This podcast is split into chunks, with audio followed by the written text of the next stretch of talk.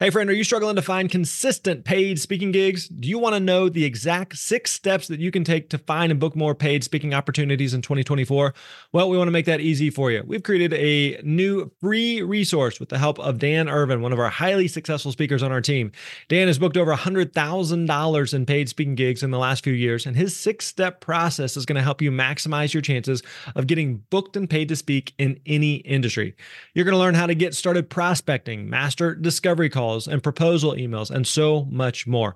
All you got to do is go to the speaker lab dot com slash steps, and we're going to send you this eighteen page guide straight to your inbox. Again, that is the speaker lab dot com slash steps, and you're going to get that free guide. Hey, thanks for listening. You're awesome.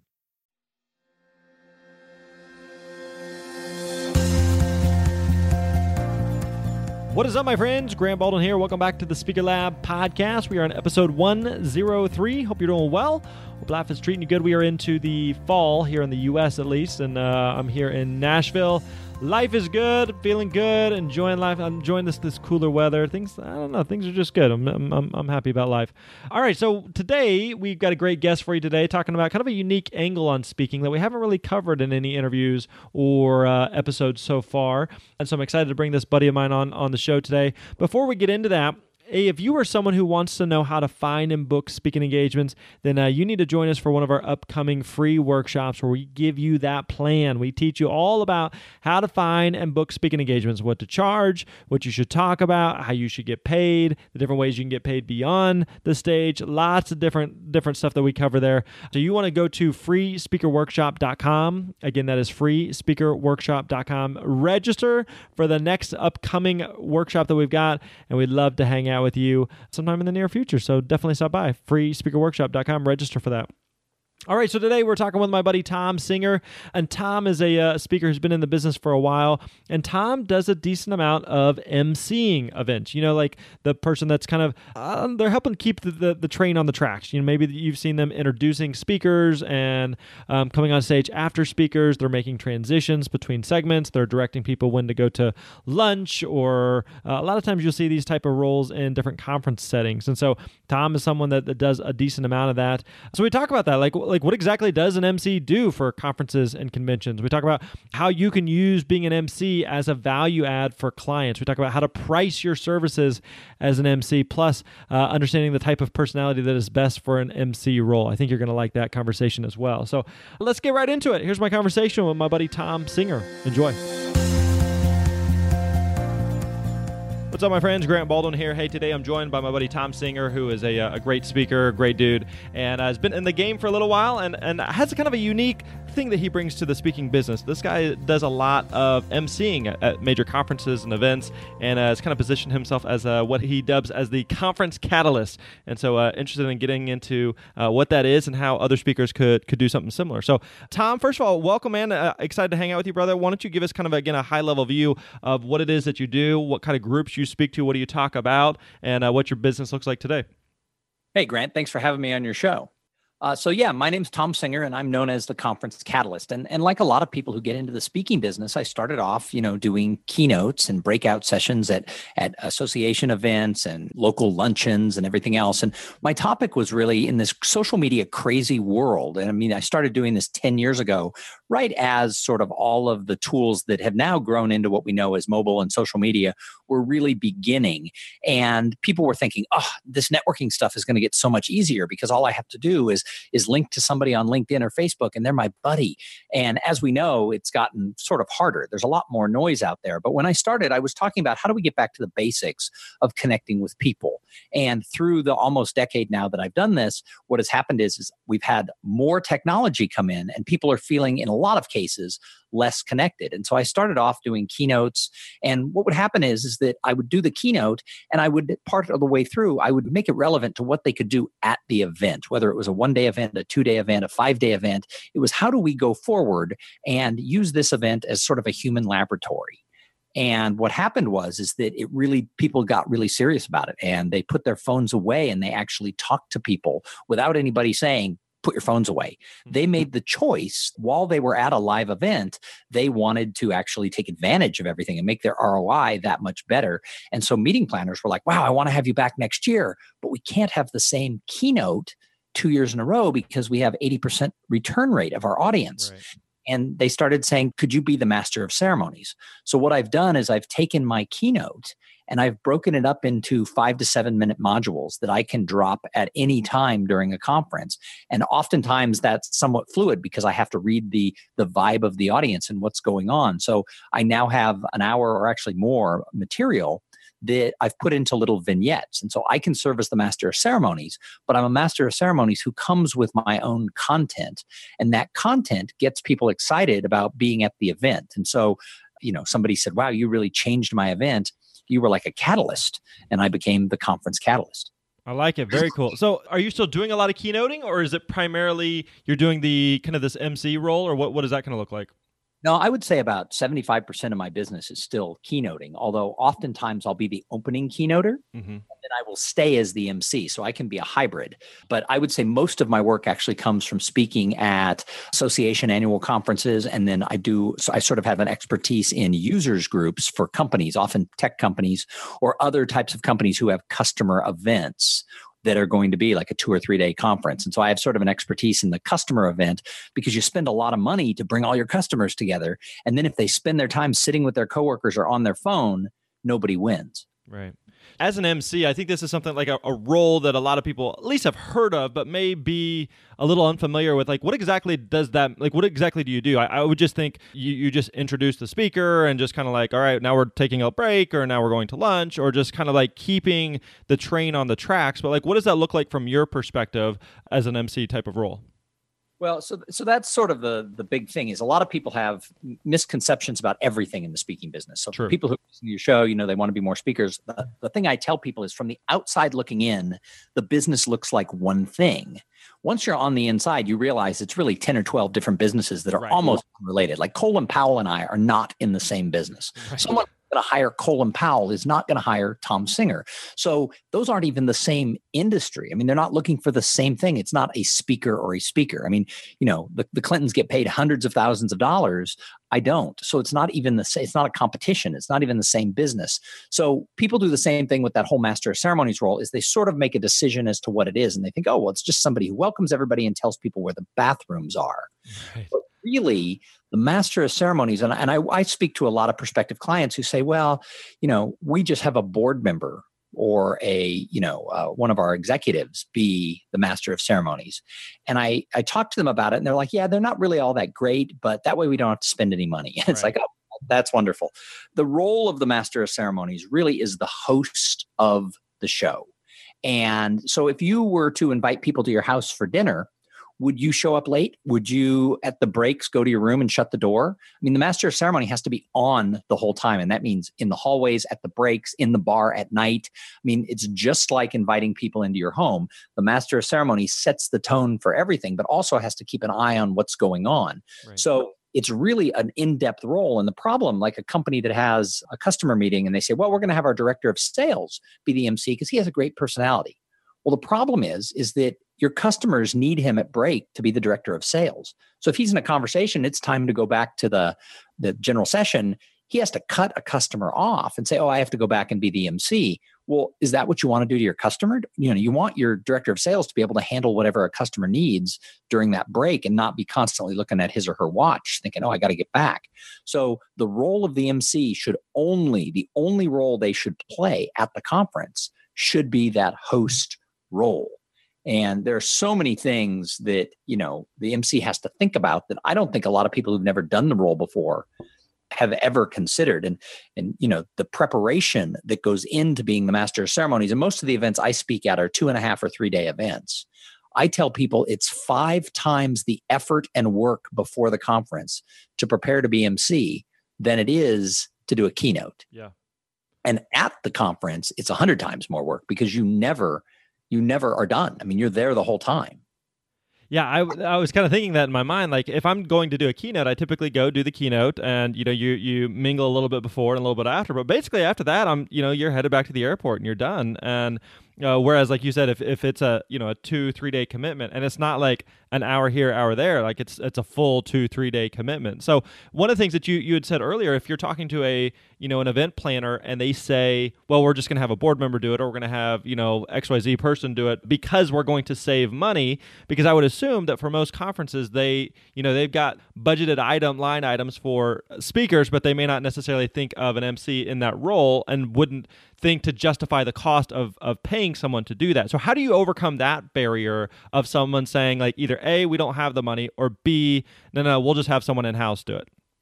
I don't know that you can overcome those things. If that's their mindset, then then you can't. I recently talked to somebody and, and she, as the, the meeting planner, was really excited at the idea of a professional master of ceremonies to sort of run the show and keep the flow going. Because, you know, if things get behind, if if if a speaker's running long, somebody has to walk in and cut them off. That's another problem, that if someone from the company or the association does it, well, now that person's the bad guy. Well, guess what? If I have to be the bad guy, that's what they pay me for, right? I mean, we've right. got to keep this thing running on time. And, and a little side note, I've done, you know, dozens and dozens of these, and it's a learned skill to be able to keep an event running on time. So if you're going to throw someone out there and someone runs long, they don't want to interrupt them, then the next speaker goes long, the whole thing can spiral, you know, right. not in a bad way, but I mean, you've been at these conferences where they're running a half hour, forty-five minutes behind. They go, oh, we're going to cut lunch. Well, you know what? You were going to make a conference call at lunch as an attendee, yeah. or they say, oh, we're going to, you know, we're going to run into happy hour. Well, maybe you want that drink really bad. So there's a lot of little pieces that, that, that has to happen. And if their mindset is that, then there's nothing you can do. I talked to this woman, she went back to her board and they said, well, we can't afford that. We always have, we rotate through which board member does it. It's always the chair elect is the M C. And the upcoming chair elect was kind of really dry and they were afraid he didn't have the personality to do it. And so she was really pushing for it. And the board decided free beats good. That was the actual word that she was told by her board. Free beats good. Wow. That's crazy. She, She called me and said, we can't go forward with this discussion. And she said that my board has told me free beats good. And I said, you know, I would have liked to have said, I didn't say, are you putting that in your brochure to, to entice people to come, you know? And and I think that with all decisions when you're planning, and, and and as speakers and masters of ceremonies, we really should see ourselves not just as a speaker. We really need to see ourselves as event professionals. We are part of the events business. The hoteliers are part of the events business. The designers are part of the events business. The caterers see themselves as part of the events business. The the third-party meeting planners see themselves that way. Certainly the internal meeting plan meeting organizers see themselves that way. As speakers, we need to see ourselves as event professionals. And as As event professionals, every question we ask has to go back to, is this the best for the audience? It's the decision we're making for us. And this is oftentimes when I see people make decisions of who they're going to hire for their keynote. Oh, I've always wanted to meet her. Let's hire her. Well, is that the best choice for your audience? Mm-hmm. Or is that the best choice for the committee because they want to meet this celebrity? So I think that that's the thing. If their mindset isn't, let's make this event as great as possible, you're never going to overcome it. And most of the people I talk to and prospect to don't use professional M Cs. And most of them, I, I'm never going to turn their mind. However, the people who have had a bad experience, or they've seen another organization do something where the M C had a lot of energy and really kept the thing flowing and they got something going, and they're like, ooh, we should try that. That's the only people I'm going to ever be able to sell to. It sounds like the, the way that it's it's really kind of a value add for you. Hey, you've already hired me to do the keynote. I'm already going to be there. I'm already going to be familiar with your event or your group or your, you know, conference or association. So here's another thing I could do just to bring value to the conference. 'Cause it sounds like, do you typically lead with the keynote and then like, oh, by the way, I could also do this this Conference Catalyst thing? Or do you start with the Conference Catalyst? How, like, how does that work? If I'm doing the keynote, I'm still the Conference Catalyst, because in my keynote, I'm going to put in that part about how do we make this the best event you're ever going to go to. Gotcha. So the Conference Catalyst is who I am. And I joked with somebody because I was doing a topic that really wasn't involved in the conference, but I sort of put in the thing about, you know, how do we make this the best event you're ever going to be at? And the lady said, wow, I can't turn, you know, she liked it because I had a good response, but she goes, wow, you can't turn that off, can you? So that that's really who I am. But I lead with the idea that I'm a keynoter.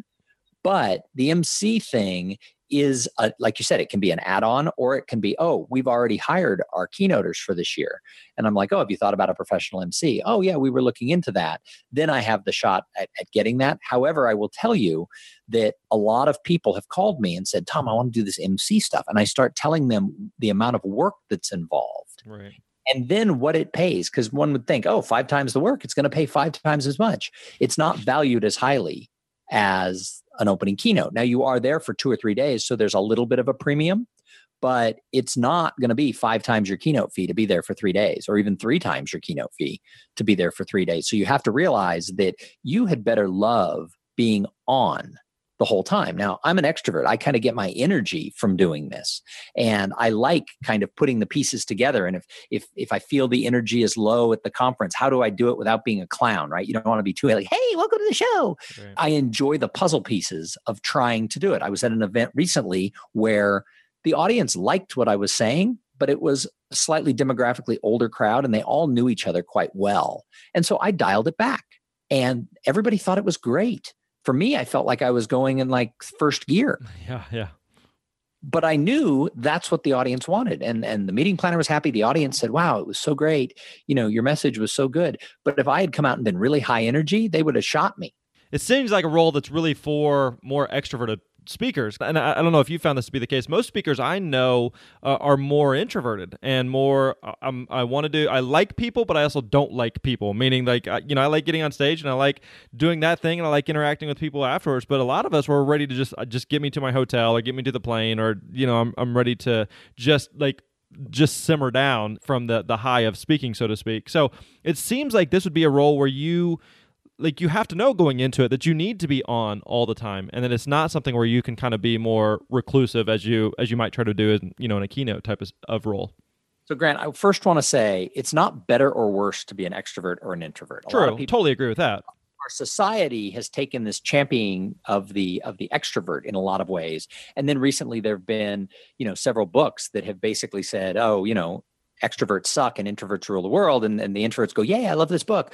I don't think it's better or worse to be an introvert or an extrovert. I'm married to someone who's an introvert, and she would rather, after, you know, an event, come home and, and read a book, where I'd be like, let's go to the after party. Right. So it's not better or worse, but what you have to do is know yourself, because I shared the stage with a, a somewhat celebrity, a New, New York Times bestseller, and they invited us both to go to the, the dinner that night. And I was seated next to him and I was talking with him, and I got up and went around and met some people, and I came back and he said, do you like these people?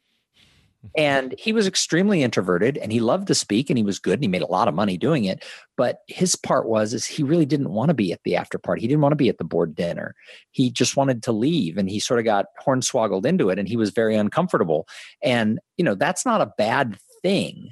But I do like these people, no matter who they are. And I like going around and meeting people and hearing their stories and how the conference is going for them. And so you have to know who you are at your heart and soul, because if you try to say, oh, I can be an M C, or it's it's like the people who go, oh, I can speak on leadership. Oh, I can speak on sales. Oh, I can speak on this. If you try to pigeonhole yourself in to something you're not, you're always going to be second best. Yeah. So you have to know where your strengths are. So if you're thinking, oh, I could make more money on emceeing, are you willing to do that much work, or do you want to just give the keynote and go to the airport? Right. That's a great point. And I think and the, a lot of this ties back to what you were talking about earlier about speaking is not a, like a one-size-fits-all type of industry. There are a lot of different like little subsets within speaking and different things that you could do. So I know for me, I, I do really well in a like a one-hour block, whether that's a keynote or a workshop or a breakout or whatever that looks like. But I don't like the idea of doing like an all-day seminar or a multi-day thing. You know, that just sounds like uh, just like uh, really brutal for me. But I know there's other people who would love that. They would never want to do, you know, an hour keynote in front of a thousand people, but they would love to be in a room with twenty people for three days, you know? So there's different, and again, like you said, I totally would agree. There's not one is better than the other. I think it's just important for people to figure out what makes sense for you, not just for your personality, but also for the business model that you, that you want to have and, and the kind of business that you want to, you want to run. If you're going to look at the master of ceremonies thing as something that you want to tack on, you have to realize it's a different skill set.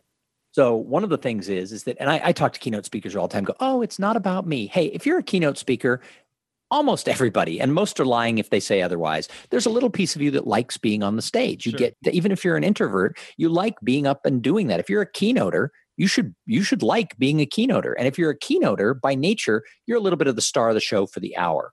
When you're the M C, you're not. The M C is there to make the keynoter and the audience the stars of the of the conference. And so it's a different skill set than getting up and being that expert on stage.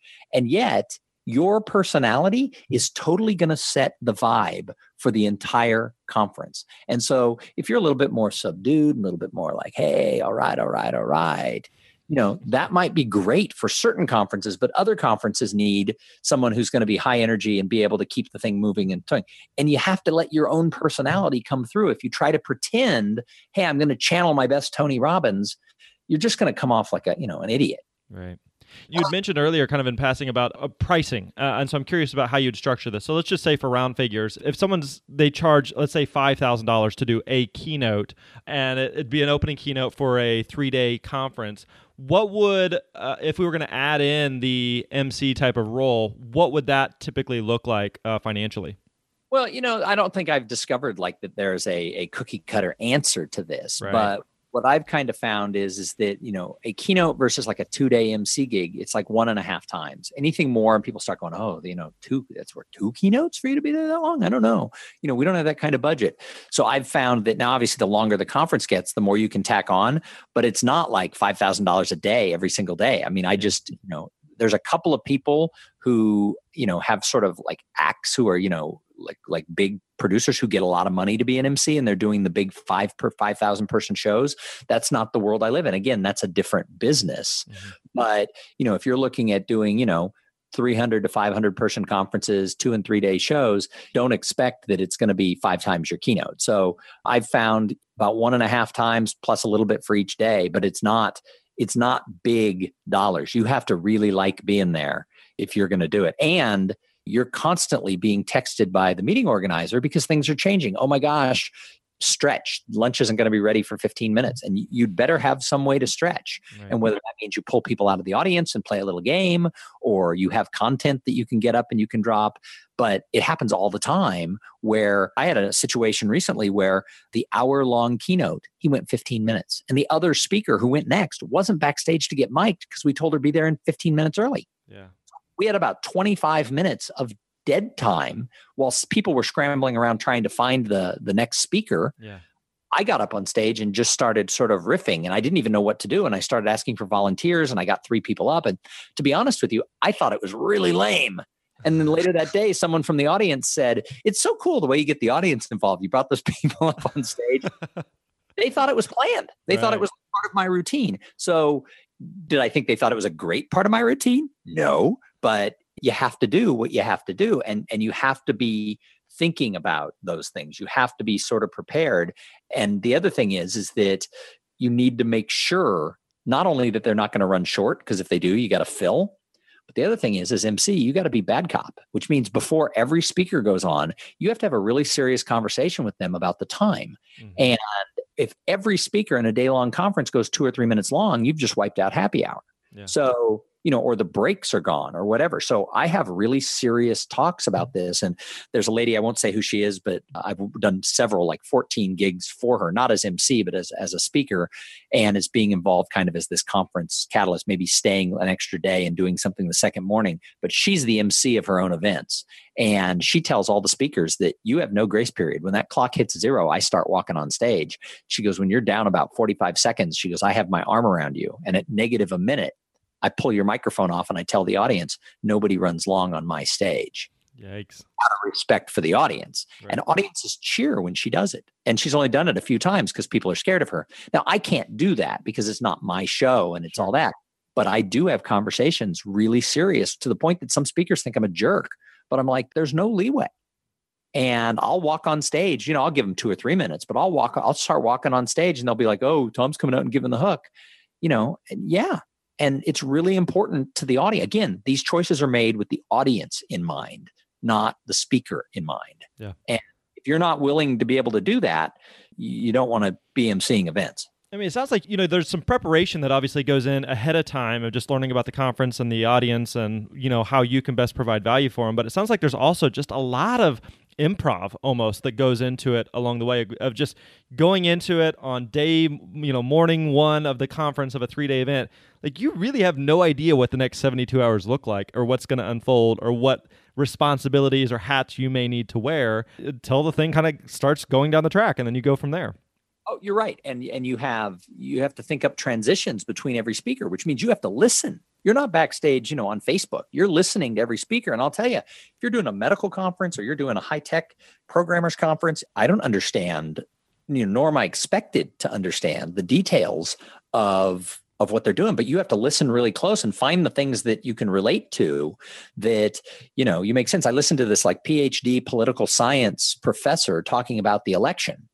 And one of the things, he was telling a story about this one former student of his who is now like a super major deal in the world of government. And, and I don't remember exactly what his title was. He wasn't famous, but, you know, he said, so he goes, and he made a joke. He goes, you wonder, you know, what someone can do with a political science degree. Well, you could be da, da, da, da, da. And he goes on and talks about the great accomplishments of this former student and how it affects Hillary and Donald and all this stuff. And afterward, I didn't understand anything. It was all high level theory. Stuff about you know, about polls and polling and, and the, the algorithms and the statistics. But I came up on stage and I said, so, you know, it's very interesting. I go through, he was talking about this former student. You all heard him say, you wonder what you could become if you're a political science major. And I looked at the audience, I go, you could become a professional master of ceremonies, because I was a political science major. It got a really big laugh. It was like day three. They all knew who I was. Yeah. Somebody had made a joke earlier about me saying, how, how does one get a job like Tom's? Yeah. And so I tied that, you know, you have to constantly be doing callbacks like a comedian. And it worked. I called back to the thing the guy had said earlier about how, how did Tom get this job? And I said, that's how you do it. You'd be a political science major, but you have to listen to the whole speech and find the things that are callbacks to other speakers or to something that went on at a banquet the night before. And I make the, the statement that you got to be like a comedian, but for God's sake, don't tell jokes. Right. You're not a professional comedian. Don't tell jokes. Now, I use humor all the time and I get laughs, but a planned joke with a punchline, that takes a lot of skill, and comedians spend years, you know, getting to that point. I mean, Seinfeld and these guys, they don't just, you know, one day say, oh, I'm going to go tell a joke. They spend months practicing it before they do it on their show. So if you're not a professional comedian, don't think that, oh, I'll start with a joke, because that's just going to fall flat. Right, right, and it sounds like uh, even like that that one you just you just shared of uh you know kind of the political science joke, that only works in that context. Like, you could never necessarily use that again in a different environment where that wouldn't be as funny or it wouldn't make sense. No, I mean, it's, it's all improv and it's playing off of that, but you have to be sitting there listening to what the speakers are talking about, even if the, the context or the, the the topic aren't aren't your area of expertise. And sometimes you come out and there's nothing you can say. So you just say, wow, what a great speech. You know, thanks, Grant. You know, and next up we have Bobby.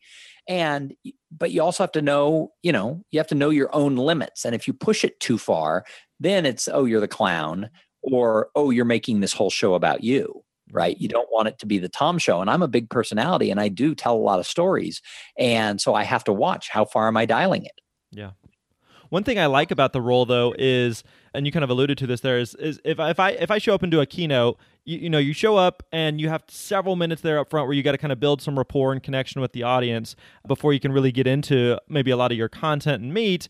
And then you're, you know, you kind of put in the work, and but at that point after the talk, you're you're done. Whereas in your case, each time you're getting up or each time you're mingling with someone at a meal or at a happy hour or whatever, each time you get up, you have more and more rapport built with the audience. And so you don't have to, you don't necessarily have to build that up each time. And so, like you said, by the end of it, they just, oh, that, that's Tom. He's part of the conference. And and so it's, you really have more, I would assume, deeper connections and relationships with audience members than I would guess most keynote speakers would have by far. I, I think that is true. But the downside of that is, is human beings see you in the box they see you in. So I don't get a lot of spin-off business when I'm the M C, because it's not like people say, oh, we need an M C. Let's bring an M C into our co- company lunch every month. Yeah. So it's, even though most of my business is as a keynote speaker and, and doing some corporate training, people see me as an M C and they think, oh, he's an M C. So the problem is, is like the other day I was, I was with some bankers and this woman said, God, I love your personality. I wish you did training because we're having this meeting and your personality and your message would be great. And I looked at her, I said, yeah, I do. Right, right. It's like, oh, I just thought you were a professional M C. So people see you in the role you're in. I don't want to be seen just as a master of ceremonies because most of my business comes from keynoting. But the keynoting often leads to the emceeing because they want to have, if they like me, they want to have me back. And there's a way of having me back without putting me into a, that, that repeat keynote situation, which is a rare thing. So to wrap up here, if, if someone's listening and going like, I, I feel like I've got the personality for an M C type of role, and I think this is, this would be a great place for me, uh, you know, to, to fill a need that, that uh, sounds like a lot of events may have, how would you go about just getting into that and doing more MCing versus the traditional keynotes and, and breakouts and workshops? It's actually the same way you'd start to become a speaker. Find some local events where you can do it for free as, as a service. I did a lot of like awards banquets here in Austin for mm-hmm. different for different organizations that were just, you know, three hours long. The, the Chamber of Commerce in Austin does an annual awards dinner. And early in my career, before I ever thought of myself as an M C, I M C'd their dinner for five years in a row. And, you know, eventually they wanted to go a different direction and, you know, whatever. And that's great. And now, you know, I wouldn't do it for free, but I did it for free for several years and I got to do it. And sometimes, you know, I do things and, and they'd flop. And some, like, I remember what happened was, is the one year there was something I wanted to do and I wasn't brave enough, and it would have gotten a big laugh and it would have had a good response for the audience. And the next day I woke up and thought I should have done that. And now I always trust my gut because I learned doing that. Now, if I'd gotten up and done it and fallen flat, I would have learned something different. But you need to get out and do it because you don't want someone to pay you for a three-day event only for you to get onto stage and discover you're not good at it. The audience doesn't relate to you and you're going to flop, because that is, if you flop in a keynote, and you know, everybody says, oh, I've never flopped. I always say that, you know, any speaker who tells you they've never given had a bad day is either lying or it's coming. I mean, we've all had those ones where we're like, ah, that wasn't as good as I usually do. You don't want to have that experience when you're going to be there for three days. You get out there and, you know, I, I had an experience where I had kind of a, I felt flat. I mean, it wasn't the audience hated me. I just didn't feel the normal connection. And I thought this is going to be a long three days. Now, day two, it turned around and, you know, it just was. But you don't want to discover, and you don't want your client to discover that this isn't your thing while you're being paid very well for a three-day event. So I would say find places that you can do awards banquets and dinners, try it out and, you know, see how it goes. And, and if you get really jazzed by it, then do a one-day event and then do a day and a half event. And then eventually you can, you know, start charging for it. But get out there and figure out if you like that. I've had several friends try to do sort of the hybrid thing where they'll speak and then stay as the M C. And then afterwards they'll call me and go, you choose to do that? That's what I was thinking. Several of our mutual friends have said to me, you like doing that? We were at a, a dinner at the National Speakers Association and this topic came up and somebody was asking me questions about it. And another woman at the table who had done it several times, okay. She said, yeah, I don't do that. And she goes, you know why?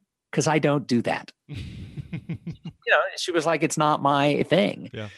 To do that for four days. She wants to go to her room when she wants to go to her room, even if she stays at the conference and participates. If she didn't want to go to happy hour, she didn't want to go. Yeah, I have to go. Yeah, yeah. You you brought up one other thing I want to ask you about, and then we'll wrap up here. So uh, this one question I always like to ask speakers is, tell me about a time where it couldn't be worse than this. All right, so we all have them, and we all have those moments where just something just went totally off the rails. So whether it's something with the event itself or something that, that you did on stage that just bombed. So I assume uh, I didn't prep you for this. So tell us, I assume you got some that, that come to mind. So tell us about a time, emceeing or otherwise, where it couldn't be worse than this. Yeah, and again, I love the speakers who go, oh, I've never bombed. I've always touched yeah, it. Yeah, whatever.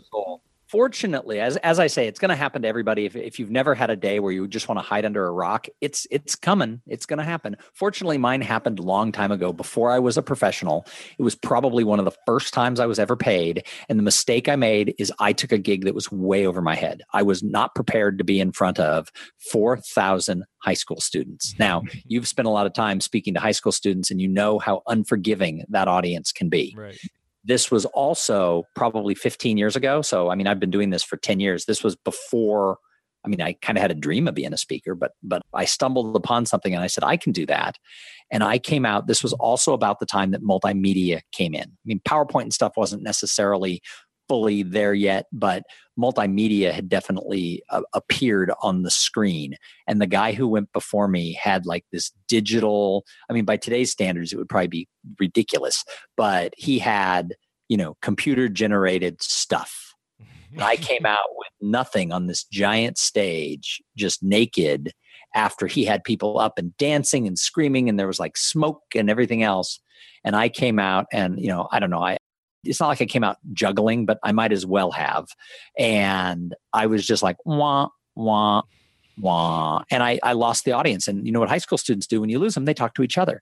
And I mean, it was loud. I mean, with four thousand of them paying no attention to the little man on stage, it was horrible. I mean, I remember these two girls coming up saying, I would like to apologize for my peers. You know, your, your stuff was really good, because they sat up front and they were, you know, gung-ho about leadership or whatever. And I was talking about something that wasn't my area of expertise. And it was just awful. And I wanted to never give a speech again. And yet at this side of my career, I'm so glad that happened, because I will not take a gig that I'm not right for, or at least, you know, don't believe that I can be right for.